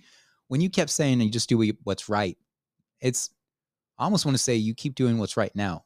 right. I, I see you as somebody who is able to live in the present as much as possible, and Yeah. in doing so, your life continues to get better and, and more fulfilled because you're living in the present moment. Yeah. I think a lot of addiction book. is uh, I'll give you the book. It's called um, "The Power of Now." the power of now. Change. Actually, it's free on YouTube. I'll send it to you. A link to it. Okay. It'll change your fucking life. That that book changed my life. I realized anytime I have anxiety, 99.9% of the time, it's about the future. Okay. Past is gone. Okay. I mean, that is what it is. But it's not just the future. My anytime I experience anxiety, it's future, but something bad. Meaning I'm gonna lose my job, I'm gonna be homeless, I'm gonna be in a ditch, in a, like it's always the negative. It's never if you project into the future good things, well, that won't bring you anxiety, that'll bring you joy. But always, if there's anxiety, because I'll I'll sit with it. I'll sit with it and I'll go, okay, I'm feeling anxious. What am I feeling? Okay, I'm feeling like if I don't have money, then I can't pay rent. If I can't pay rent, I'm gonna get kicked out. If I get kicked out, where am I gonna live? Like I, I just I roll with it. hmm And then I go, okay, what's that mean? I need to get a job and make extra money, or I need to Uber. I wasn't, then I go into, okay, if that's the problem, let's rewind it to now. What can I do now so that in the future, six months from now, I'm not homeless? Like it sounds so simple. I, it does sound simple, but that's just how my brain works. Um, how to stop worrying and start living. I read that book, which helped me roll things out. Okay, I'm feeling anxious. I'm feeling all these feelings. Rather than going to a drug to subdue it, I'm like, okay, let me feel it. Let me. What do I do? Anyway, that's. I'm. I'm guessing that's partly. I've never thought of it. Never even talked about it until right now. That I just tend to go, this is the right thing to do, and I'm going to do this. And Right the now. feelings will follow that action. Yeah, the only time I've really got myself in trouble in life is when I went through a midlife crisis. Um, back uh, right before I got divorced, my feelings ruled me. So you know what it's like. Oh yeah, I I mean, it's- I let my thoughts do what they wanted to do. It's a real motherfucker. Like my thoughts want to do that, I'm going to fucking do it. My thoughts want that, I'm going to go get it. And I just allowed myself. What happened is I did a little, a little bit more, a little bit oh, more. Oh, that sounds familiar. That sounds very like familiar. I'll just pet it. then I'll then I'll do then I'll then I'll you know this woman keeps. And I just get I keep getting phone calls on my phone. You keep getting phone calls on your phone. What are you doing? All these people calling. What are you doing? All right. Um, where were we at? What were we even talking about? Uh, because I know we got we got sidetracked there. Not sidetracked. I mean, it's all conversation. Um. This is clarifying for me, and it and it's relieving for me to talk about. I don't know. Oh, if I, I was telling. I was talking Yeah. about just my experience of action that I just tend to. You know, should I? And I'm going to be extreme. I'm given an opportunity. I can uh, drink myself into oblivion or not. I just go. "Hmm, the wiser choice is to not. I can. I can kill this person. I'm going to be extreme. I can, you know, kill this person, or I can just walk away, or I can fight this. Per- I can punch this person. I can exchange, you know, slander and get into a fight with this person, or I can just make a joke and walk away. For whatever reason, my mind, when I'm in a situation, I can just see this situation could I could get killed, I could get hurt, I could like you know what I mean? It's it's dude, it's how I live even when it comes to eating. My wife loves treats, which is fine. And she's she will have treats on occasion and she'll sit down and she'll like, Do you want a bite? And and I go, Nope. She goes, You sure? I go, Yep. I want it. Like I want to take a bite of the cookie. I love chocolate chip cookies. I love, you know, but I just know that the choice, I know which is the better choice. You know what I mean? Like for me, and I know how my body is, for me, it would be better to choose not. So you know earlier when I said that that you weren't being an asshole. Yeah. Being an Now asshole. I'm in You're being an asshole. it's, no, it's you. It's just I. Oh. Obviously, you've done a lot of work on yourself. Yeah. Your mind may have been like that anyways. You had the the right upbringing for it, and like you developed into this person that you are right now. Yeah. Right. And in many ways, that's a good thing.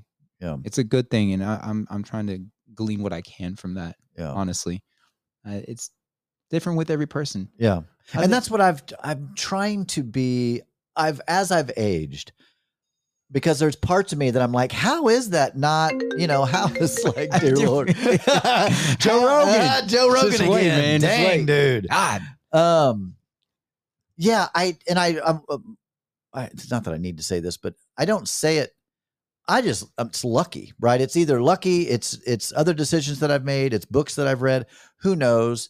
Um, but I also realize there are other people that are that are wired differently, and um, I'm I've become as I've gotten older way more empathetic and understanding and non-judgmental about it because in my in my earlier years I, it didn't make sense to me i'm like well dude just don't eat at taco bell anymore choose to eat better you know it just it was so simple to my brain like why if you have a choice between taco bell and a salad why wouldn't you just fucking get a salad I'm beginning to think that maybe it's because some people don't believe they have a choice. oh interesting It might not hold up. Yeah, right, right, right. After you know scrutinizing that Yeah. statement, although you you compel me to to to say so and think, what is the difference here? Yeah To maybe even trick themselves into thinking they don't have a choice. I- yeah interesting i never thought about that I'm a loser, so I might as well just do some drugs. yeah You know, yeah you call yourself a loser. That's the enough, only guess option they what? have in their Yeah, mind. because you're already a loser. You're not a winner. And so instead of seeing good option, bad option, very balanced, um, enlightened human being will make choices. yeah And somebody who is unbalanced or closed off or uh, traumatized or whatever is going Yeah. to sit there and and and not know that they have a choice and instead dude. live within the boundaries and con- confines of whatever existence they think is their only existence. dude. I think that yeah, like you. i'm not a scientist. I'm not even a psychologist. Um, you could be. I could have gone You to could, school yeah. for that. I I think that there could be some truth in that, bro. Where they don't like where I'm seeing clearly two choices. Maybe in their mind, is there's there's one option. Taco Bell's the only option. Because I'm a piece of shit. Yeah. So it's that in- bad. Interesting because uh, in my mind, I think to myself, okay, what would I do if I thought that Taco Bell was the only option? Let's say I was on a road trip. Taco Bell's the only option. To me, there's still two options then. Here's the option Taco Bell or be hungry. Yeah. And I'd be like, for fucking sure, it's better to be hungry than eat Taco Bell. it is too. It is. so, so for me, it's like, that's an int- dude. This is this is weird. I've never, dude. Are we even recording? Oh yes, we are. I, I the, when I, when the phone call comes in, it switches the screen, and so I thought, oh shit, are we not even recording? Uh, yeah, and, and you know, I yeah, I don't know. There's no credit to myself. I don't. I just think it's I got lucky that way, but it's just my brain just works that way. I'm gonna I'm gonna I'm gonna call bullshit on the lucky part. you know? Eh, we we've all been dealt hands that we have to deal with and things that we have to refine within ourselves. Um, things that worked for us 10 years ago don't work for us now. So they have to be, you know, discarded, left behind. I mean, life is all about letting go, right? yeah. I don't think you got lucky at all. I think you fucking worked your ass off for it. Well, I really, I really do. yeah. I mean, it, it may come easy to you to work your ass off for it. Right, right, right. So that that in itself could be a element of luckiness. Yeah. Yeah. It's another thing of being self employed. You know, I have a friend that he's like, I could never do that. I'm like, why? He goes, I would end up just fucking around all day long. And that, and that shocked me. I was like, really? But knowing that that would lead to poverty, like literally you wouldn't work when no one's supervising you. He's like, yeah. And which is kudos to him. He's like, yeah, I know myself well enough to know I need to go to work and have a boss. This is what you do. This is, you know, Mm-hmm. and that's fascinating to me because my brain is the opposite you know um pretty self-motivated self-starter. I don't need someone to tell me to go do it. I'll do it myself. Not that i don't Well, lazy around and do things of course i'm human. But for the most part i mean i've been self-employed for i can't even tell you how long. And I, I even though i just got a job at at jared uh congratulations yeah at the jewelry store here. Yeah just it's only one to two days a week very part-time. We get that friend discount. I love it. Yeah, absolutely. Still I'll. I'll take care of you. Okay. Thank you. All right. Come on down. See Timmy. That's at, uh, right. Come on, see Timmy. yeah. So, man, yeah, I, I, I, uh, it, yeah, it's fascinating. It's just fascinating how people's brains work. So I'm about half and half. Um, I'm, I'm realizing that right now. It, I'm in a unique position where some days I'm elevating my status and going, okay, you know what? I I've played music my whole- music my whole life. I I keep knowing this is my dream. Mm, I want to do it. I want to do it. And then the fear creeps in, and so there's that balance there of, and then uh, I can't go back the other way because every time I pick a job that's not my true destiny, that's not aligned with what it is, Right. it's getting i don't know if it's if it's manifested beyond me that that causes whatever situations to arise but it's just not working for me anymore man yeah. i outgrew those shoes Yeah. i fucking outgrew them the Yeah. problem is i don't want to put on the new ones because i don't know where the road's going to lead and since i can't analyze exactly what's going to happen that's a little bit of a trigger for me to to feel some anxiety maybe your friend is the same way I mean, at a job where you work 40 hours a week, you might not know what the workload is going to be, but you can you can gain certain aspects of it. You already know how much is going to be deducted from your check. You know when that check is going to come. You know where your cubicle is. You know roughly what's going to happen. You know the people around you. It's comfortable. Yeah. It's Feel not safe. Yes. Yes. But there isn't a lot of growth there. Yeah. And he's a talented musician. It's one of the best drummers I've ever heard. Hmm. Yeah. Like you are with the violin, he is with the Oh, come drums. on now. Thank you. Yeah, you. for real. Yeah, I mean that's there's no doubt. I mean, uh, you know, I tell you this all the time, even off podcast, all the time. I tell you this. I know you do. Yeah, I mean, you're you're you're gifted. It's clear you're so gifted that it's definitely something that should be your full time, if not your full time, a big part of like a halftime. Like you have a part time job and you you know do music full time. you know, like your side hustle would be some kind of a little job for maybe insurance or for some regular little, you know, icing on the cake type of money. But you know, you're you're talented enough that um, music should be your main thing. Mm, talent doesn't mean shit if you don't put in hard work. That's true, bro. That's true. It doesn't. Yeah. It well, doesn't. I mean, case in point, that drummer friend of mine, it's like, um, he's so good. I'm like, dude, why aren't you playing? Like, you should be playing. And he gets asked all the time. You know, he's asked a lot. He's just, you know, he That's- I don't- struggles. I don't, He get just- asked that much. Not yet. Yeah, But I, I see this. yeah. And I don't think It's that there's- coming. I don't. It's not that I don't think. I know there's no turning around. Right, It's almost like everything is conspiring to ensure this will happen. right. Instead, we can give you 40 years to And figure you're this shit out, buddy. sabotaging it sometimes. Well, uh, yes.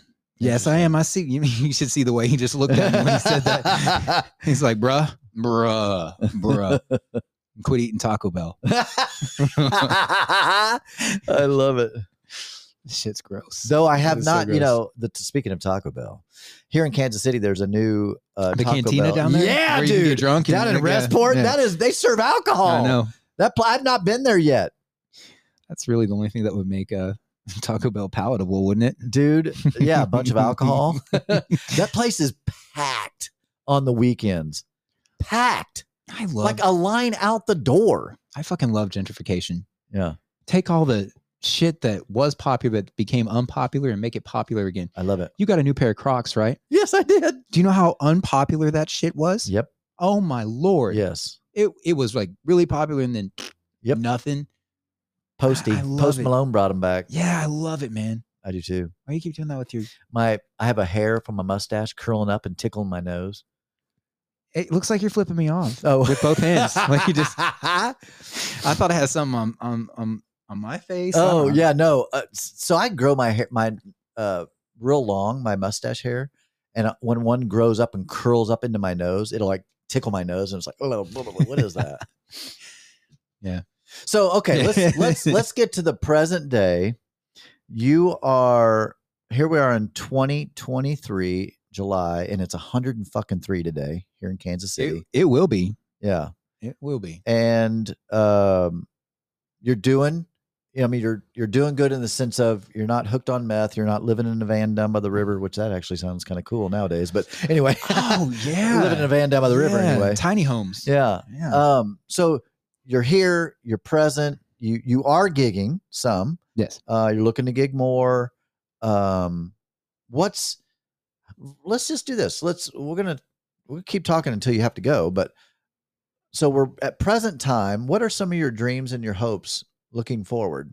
Like, what are you hoping to see for Scott Nance Mm, moving forward? okay. As far as a musical representation, uh, I do love gigs. I'm actually finding myself to love studio work quite a bit as well. Good. and those type of things will be very engaging um looking forward i'd like to have steady work now whether that be at one place which i doubt that's going to happen that's that old mindset right. Right. that's that i work it at one job i'm a manager i know what i do blah blah blah no he's got to think on your feet Yeah. with it. So it's not going to be one thing or the other. Um, I'd like to be at least a locally known name. Yeah. Not for the prestige of it, right. but you know, for my own edification. Yeah. For for my ability to go, you know what? I put a stamp on this world and I did so in my authentic way. Yeah. And I did so in a true way that that doesn't I don't want to bring light to darkness Yeah. anymore.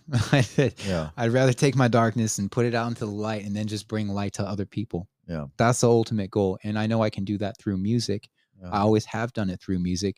Um, can't tell you how many old ladies cry. yeah. Not just old ladies, but they seem Sure, to, sure. they seem to be the most mm, I don't know. Yeah. I don't know what it is about it. Well, you were loved and adored. You know, when I was pastoring, you were loved not only by me, of course, but everybody. Everybody on the music team just loved you and your your talent. It's just, I mean, you know, you're really, really. uh You've practiced over the years. You know, you're classically trained. You're also got that natural. Like the teacher obviously said that when you were three, she's like, "This kid Yeah. should probably do this." I mean, it, some people don't, dude. I mean, some people can mechanically play, and it's like, oh, they're good. But then there's people that are like, holy shit, they're like good, which that's you. You know, you're not just like, oh yeah, he's obviously taken lessons for years and he can play a violin. I'm not the most technically proficient. To you, I would be. Right. To me going and, and trying to audition for the Kansas City Symphony, probably not going to make it. And I, and I and I don't. I'm I'm not even. you're not being- trying to be humble. You're just no, that's a fact. not Right. humble. I'm I'm being pragmatic. Yeah. That's that's truth. It would take a lot more than me just walking down there to do that. I didn't have adequate schooling again. You know, lots of uh, Yeah. lots of past drug addiction, Yeah. and then I, I took that road, yeah. and it paved the way to now. Yeah. There's where there's a will, there's a way. Yeah. So the people that I heard, I just went to a show at the Kauffman, my very first show. Someone gave me a free ticket. I went to some orchestra thing, and there was a a violinist, I guess is what you call a violinist. Is that what you say? Is this? We're two hours in this podcast. You're just now asking me if it's called a violinist. So- I'm sorry, that's terrible. oh God! So he came out as a solo. Okay. Wow. Yeah. Like, whoa. Unbelievable. I was like, how does he even do that with a violin? That's unbelievable. That's eight hours of practice every, Every fucking day. day. Yeah. Every day, no matter what. Yeah. This That's- guy's like world renowned. Yeah, that's that's fighting tendonitis. That is um disconnecting from friends and family. And That's just like you have no life. to the work, you know, over and over and over until it becomes robotic. But these people also have the talent and the natural ability to see things and play things in a really emotional way. Yeah. Those those that's a whole That's a level. whole nother. le- That's Mm. like pro level football. But it's you know like what? Doesn't mean that, you know, they can't inspire other people or that I can't inspire them or that you can't inspire them. We're people are people, right? yeah, So what do I want to see for myself? I mean, I want to be engaged in the music scene here. I want to know people's names and I want them to know my name where we can help build something. Kansas City is a very fertile area. very. Very. I mean, the last big movement was what? Blues. Yeah. Way back when.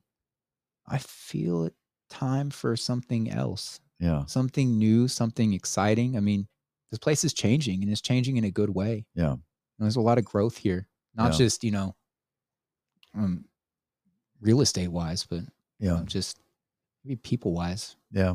Kansas City is a great city. Anybody that's ever come here to visit me, they're always like, "What? I didn't realize this was this cool." I'm like, "I I told thought it was going to be a fucking field or something. Yeah, you some think- cows in it. Cows are great. I love cows. Yeah, and you can go not too far and see some cows, but Listen, they're not down here in the city. you know what? I you can't get my Ottawa roots out of me. If I see a cow, I'm stopping. I'm talking to that cow. Yeah, I'm going to talk to that. I'm like, hey, cow. I love it. I love so it. I do love that. I love horses. Anytime I see horses, I'll usually, if I can pull over, I'll get out. Just, I like to look at horses. They're amazing. They are. I've never, I've never been on a horse. Really, Really, It's, Yeah. so Not weird. I'm not a fan of riding them much. I've been on them. I've ridden them, but You got a car. yeah, I got a car. I got a motorcycle, and I prefer those. Yeah, You- drive. You drive amazing though. Yeah. you, thank Truly. you. Yeah. I remember that the, the parallel parking job. That's right. It was. God, you, you should have seen this, guys. It was. I had an inch in the front bumper, an inch in the back. But oh I don't oh know how my I god! did I don't it. know how you did it either. You hovered that thing in there. You hovered it. Okay, you know what? And I'm. I honestly, I love quartets. I love quartets, and the most engaging aspect in in music for me over the course of of my life has tended to be in those quartets. That's cool. it's it's not solo playing but it is in that you have your specific part and you're the only one playing that particular part of that. But then it stops being that and it starts being a form of human expression that can only be related to the complex relationships of of, of a family dynamic or you know of really heavy interpersonal relationships. Because you're playing this music that i mean that's somebody's whole life they Yeah. put into that it is it encompasses all ranges of emotions and aspects and you have to be able to play that with somebody else and breathe with them that's a huge thing Yeah. i notice with quartets more than anything is they breathe together Yeah. the good ones do Yeah. i mean you you are anticipating what someone else is doing you're talking without talking Yeah. you're t- you're beautiful. playing music before you even pick up the instrument when when four of them are sitting there or a trio or or a quintet whatever when they're there they're already engaged with each other Yeah. you know Yeah. it's beautiful Yeah, it is. I being in the wedding business, I always love when I walk in. I'm like, oh, they got a little strings Mhm. quartet or a trio or a duet or whatever they have. Uh, the harp. Oh gosh, I recently had a went to a wedding. And it was just a harpist. And dang, she was good, so good. Just it was like magical. It was like, where are we? Is this Disneyland? Yeah. You know, Yeah, it was does take just you to another place. Mm. Yeah, it's just so beautiful, and the venue was beautiful and all that. So yeah. Well, you're good at what you do. yeah, man, I, I love it. I appreciate it. Yeah. All right. So, um, dreams of the future, being in music, um, continuing to use your gift, your your talent, and express yourself through music. Brand myself. Yeah. Put myself out there. Put myself on the field. Yeah. You know, you can't play the game unless you get out there in the field. Absolutely. You gotta go out there and give 110. percent You gotta do the best you can. You know, I'm just out here. Just I'm I'm I'm I'm, I'm really lifting up my teammates. I'm doing the best I can today. I just want to thank the good Lord Jesus Christ, my Savior, for setting me free and having me beat the beat that other team. Mom, I love you. I'll be home soon. Okay? The whole thing. The whole thing. I think I missed my calling as an actor. Uh, I, think swear so, to dude. God, dude, Seriously, like, I, think just- there is something there. Yeah, dude. Listen, I here a challenge to both of us. I want to live my best life moving forward, and I want to accomplish all that I'm. Uh, uh, what's the how do I say it? I want to be all that I can be. You know, I don't want to get to. The, here's the thing that that one of the things that motivates me. I don't want to get to the end of my life and look at back at my life and think I just fucking squandered it. I didn't write the books. I didn't I didn't start the thing. I didn't do this. I didn't do that. In other words, I didn't live my life well. Now I'm not saying I want to get to the end of my life and then have regrets of why did I work so hard and sacrifice my family or what. I don't want that.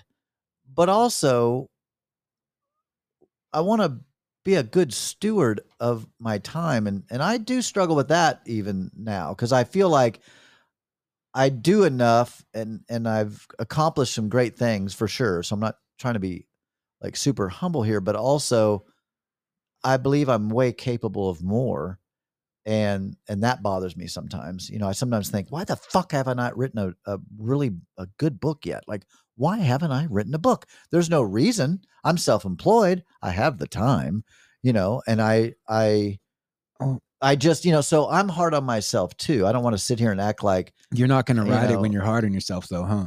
You're- right. You're gonna write it when you go. I'm gonna write a book. uh, and I'm just going to sit have down an and do idea, it. yeah, and you ha- get this inspiration, but it's minus the shame. Right. It's minus the I should have done this already.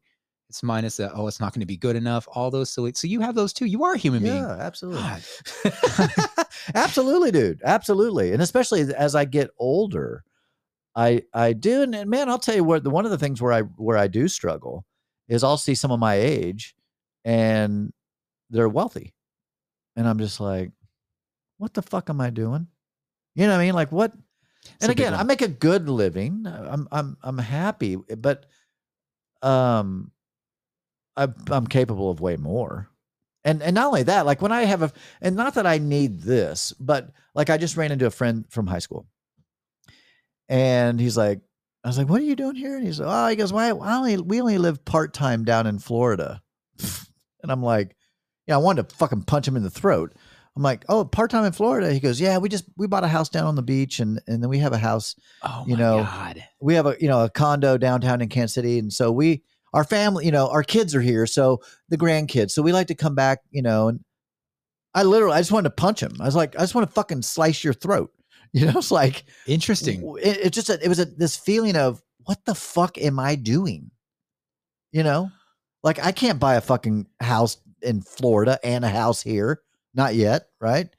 Do you want to? Not necessarily, but it's like the fact that they even can is just impressive. You know, it's I, I think, wow, that's so. Yes, I'm very human, and it and it hits me whenever I have these encounters, um, with people that I'm like, and not that I'm sure he's brilliant, but it's like, I know this dude. He's just a dude, just like me. Like he's just a dude. He doesn't have any extra brain Nobody. he just happened to do whatever that led to f- financial success. nobody. Nobody deserves their blessings. Yeah, Nobody deserves their curses. yeah, true. It's all just what happens. I can Right. guarantee you that man has problems that you don't see. Oh, absolutely. He's got some shit that I bet he sees you and he's like, I wish I was free like that. Probably. I wish I was not tied to this post that I have to exist in and think that I need to exist in Yeah. and live a lie. Like, you, dude, one thing I can tell you about you, you're not living a lie. Right. No. You are who you are. yeah. and it res it's it resounds around the room. You are free. I Yeah. see that in you. Man, just go with that. Yeah. The money will fucking come or it won't, but you'll be taken care of no matter what Yeah. because you're you. Amen, brother. Yeah. I don't know. That gave you a little bit of inspiration. Yeah, right no, there. I Oh, man. appreciate it. Let's go out there and give 110%. Do the best you can. God bless you. Mama, I'm going to be home soon. You can do it. You can do it. Get out there and just bust a nut. You can Whoa. Whoa. Have you seen Talladega nut. Nights? Have you seen Talladega Nights? Yeah, I don't remember that part. Oh my gosh. Help me, help me, help me, Tom Cruise.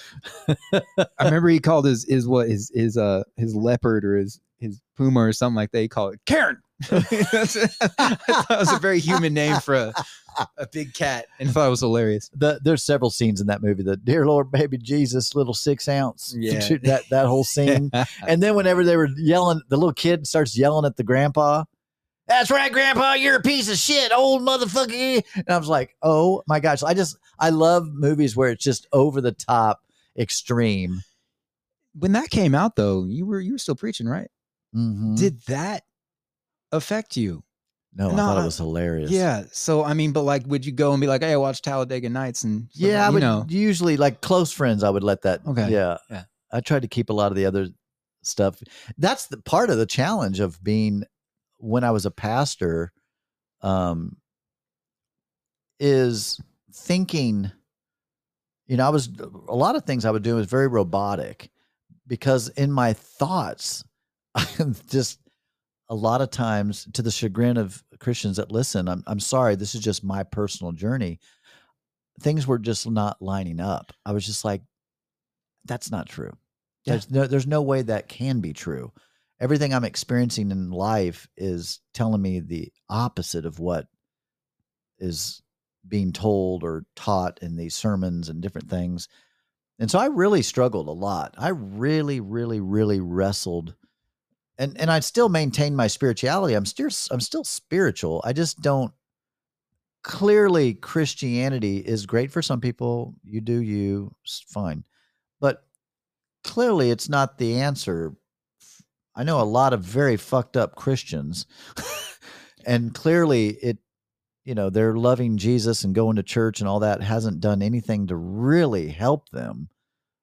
In in my assessment of looking at, you know, I mean, Christians still get drug addicted, Christians still go to jail, Christians still, maybe they aren't looking for an answer. Yeah. Maybe they're looking for a a comfortable lie, a place to sit because they were raised in it. This is the right thing to do. It's just what we do. We were taught to do it before, and we're going to carry on that tradition Yeah. and just live in that. Yep. Don't question it too much because Yep. if you question it, guess what? That's where the problem starts. Yeah. Well, not only do you realize it, and depending on you, some of that stuff isn't real, you Yeah. know, or you might come to that conclusion that, wow, this is a little more complicated than that. And there's some answers here that I don't really, Like, yeah. And it doesn't, it's not a neat, tidy package like it was. yeah. You know, Were you raised Christian? I was Baptist. And when when did your questions start? Like when did you start going? About the day I started breathing. "Ah."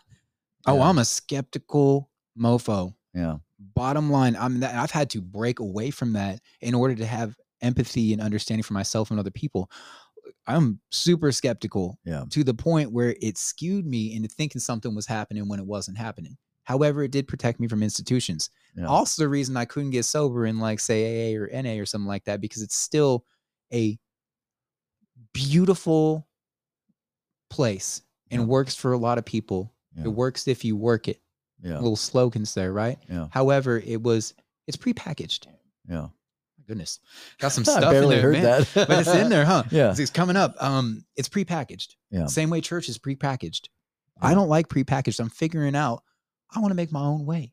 Yeah. And until that happens, I'm not going to align with something that's prepackaged because people aren't prepackaged. Right. People are different. They need different things. And a lot of those they need to dig in themselves to figure out what that is that they need for that moment so they can grow Yeah. for themselves. Like I had a pastor tell me this one time. He said, "There's a lot of ways to skin the cat." and I th- and that's made so much sense to me. He didn't mean it in the sense of religion, but I took it that way, like because uh, so I had someone say this. They said, "Well, I got free from drug addiction. Jesus set me free, and so I know He's real." And I'm like, "Okay, well, what about my friend who's Buddhist? That Buddhism set him free from drug addiction." they were like, "Well, you know," I was like, "Well, nothing. Every, you know, there's not just one way. Not not there's just not one way. There's there's a lot of ways to skin the cat, just like business. There's a lot of ways to do business. There's a lot of ways to play violin. There's a lot of ways to play guitar. And to say, nope, there's only one way to play- the guitar. This is the way you should play it. Everybody should play like this is just not right. The world is waking up. Yeah. I see a lot of people out there. They're all asking questions, and it deals with a lot. Can we do another one? Yes. All right. Okay, bro. I like this. Listen? We could we could literally talk forever, but you don't have forever, nor do I. I have a wedding tonight. Uh, outside, need a violinist. I, um, they would maybe. It's going to be 103, and I'm doing an outdoor wedding. In the hopefully it won't be sunny, but it's at the date. The sun is right above the. s- God. I know, dude. I've done weddings at this venue before outside, and the time that they're doing the wedding, the sun is coming straight down into this to the area where the wedding's happening. Yeah, it's going to be interesting. I told the I told the wedding planner. I said, "Hey, I said this is going to be different. I said it's going to be so hot. I said I'm going to um, wear my mesh crop top shirt and my speedos. and she goes- That would be awesome, Timmy." "You got some big old boots and stuff to put on too." I am. Yeah. mhm. This is getting weird. Yeah. So next time we'll come back on. We'll talk about spiritual stuff. We'll talk about Great. aliens, What? UFOs, and all that shit You believe on that in the shit? world. Dude, I'm like you. I'm super skeptical. Is there life out there? It would be crazy to say no. Like, I would say yes. There's for sure life out there, and I just hope that we discover it in my lifetime and I have maybe a devious reason why, because I just would like to see how the Christians handle that one. You know? you chip on your shoulder is huge. I, I'm just curious how, because here's why. Here's why. Here's Christians, listen up. Don't hate me too bad. Hang on, hang on, hang on.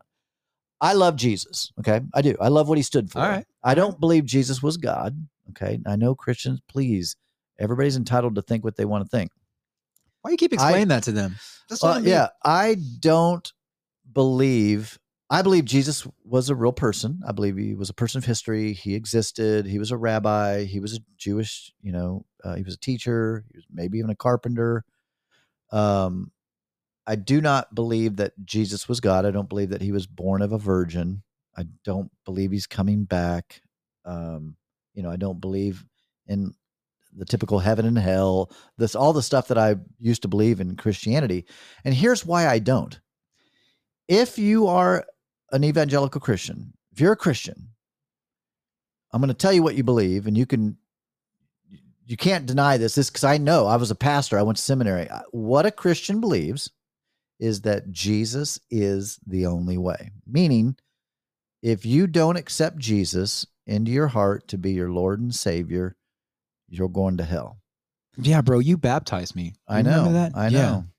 And so I don't believe that. I believe it's okay to believe in Jesus. I but but Christians what they believe is that they're right and all the Buddhists, all the Hindus, all the Muslims, all everybody else is going to hell. Now, they might not say that out some do, some say it outright. Most won't say it outright because they also think that's fucked up. Like that is fucked up. Like that is fucked up to think only the Christians, every other good, kind, faithful, generous, charitable, wonderful human being on the earth Fucked. are fucked. Fucked. And here's the big one. I, and I say this because it really brings this part home. According to the Christians, the Christian belief, Ted Bundy is in heaven right now because he accepted Jesus into his heart before he died. He was a handsome guy. You can make it up there just on that. And um Anne Frank is in hell. Oh yeah, you know what? You told me this before, and it blew my mind. That's the most I- fucked up thing. Look, I think Ever. That, I think that you think a lot more people buy into it 100% than do. Maybe I'm just a skeptic. No, I think you're probably right though. I, I think that most people are way more complicated than than than that. Yeah. You know, just from me being complicated. yes. And um, I see other people, I can look in their eyes and I'm like, oh, you hold depths deep in there. And I'm like, so you go to church and maybe it's a good place, but that's where the disconnect is. yeah. It's not open enough. It's not honest enough. Yeah. It says this is the only way. We've been doing it this way for 2,000 years and nothing is going to change ever. Yeah. And as soon as you do that, you're closing people off, man. Yeah. And I just can't be a part. That was kind of the breaking point for me. There was other things, obviously, but Yeah. that was kind of the the sticking point for me. I just had this, you know, I I went to Europe. I traveled Europe, went to like eight different countries in Europe, and I remember just experiencing just great humans, cool people that some were non-religious completely, some were non-believers, some were atheists, some were Christians, some were Catholics. I just met such, and I thought to myself, nah, there's no way that this is the only way. And also, I really uh, could not agree to your beliefs are what get you to heaven, not your actions. Ooh. Yeah. That's solid. Now, Gord, of course, they, they say that when God, you know, you're transformed, and if you do get saved, you do want to do better. I get it. I, I totally get it. But to me, I don't believe in heaven hell. But like Ted Bundy, if there is like that guy for sure, I don't give a fuck if he accepted Jesus into his heart. That fucker deserves. If I don't believe in hell, but it, like if there was a hell, that kind of person deserves hell. But the fact that just by simply believing in Jesus that eradicates all his craziness. And Anne Frank, as precious as she was, none of that mattered though, because she didn't believe in Jesus. That's such a stupid belief system. It's- in my it's out- opinion. it's outdated. Yeah. I won't even call it stupid, even though I think it is. Yeah. Sorry. I guess I I shouldn't call it stupid. Well, no, it's not I'm- stupid. It is. It's it's outdated and lacks the depth that can carry on a, a conversation and growth in it. Right. Yeah. I mean, you're you're stuck in that. You're stuck. And at what point do you decide what what sins are available for you to go to hell versus what ones are not? Yeah. I mean, you say Ted Bundy is worthy of that, but somebody Right. who killed three people less than him Right. or did it in a less malicious Like, way, are right. are they are they still saved? Are they are they okay? I mean, like what what's the eh, all those rules don't seem very much like the God that I know deep down inside my heart. The one that doesn't have a book, the one that whose book is literally us living our lives, Dude, that's profound, in- actually. existing action oriented. We are in a world of action and we are living out God's presence by following, you know, what's inside of us, by loving, Yeah. by nurturing, by man. Yeah. Yeah, I kind of got got away with it on that one, Yeah. but it was good no, for a second. No, that's It was good no, for a no, second. No, no, no, it's beautiful. I, I, I agree. I, I, at the end of the day, people ask me a lot. You know, like, what? Well, what do you believe now? Well, I believe in being a good human. It's what I believe in. I believe in. I believe in the core of what I think is the message of Jesus, um, to love people and to do good and to be honest and and be fair and be uh, all those things. It's like. uh, I,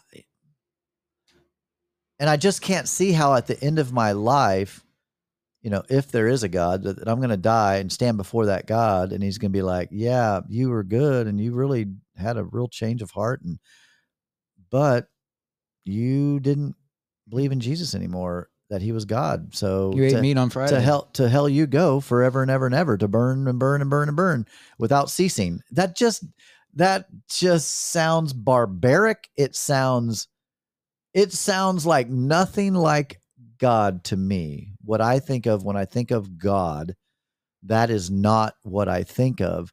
And I know that God's not created in my eh, he is in everybody's image if if we're honest. There's a Christian God, there's a Muslim God, there's a Hindu God, there's all these different gods.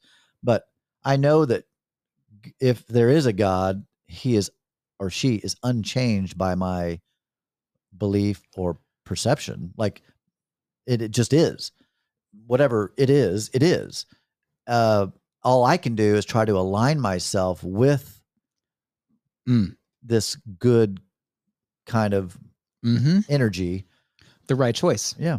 Living right now. Yeah. We'll talk more about that later. Yes. Okay. All right, everybody. Thank you so much. Whoa, for joining us here on the Timmy Gibson Show. We'll be back next week with another big podcast. Also, thank you, Scott Nance, for being here, man. Appreciate Oh, you. thank you. Thank Yeah. you. Peace. Peace.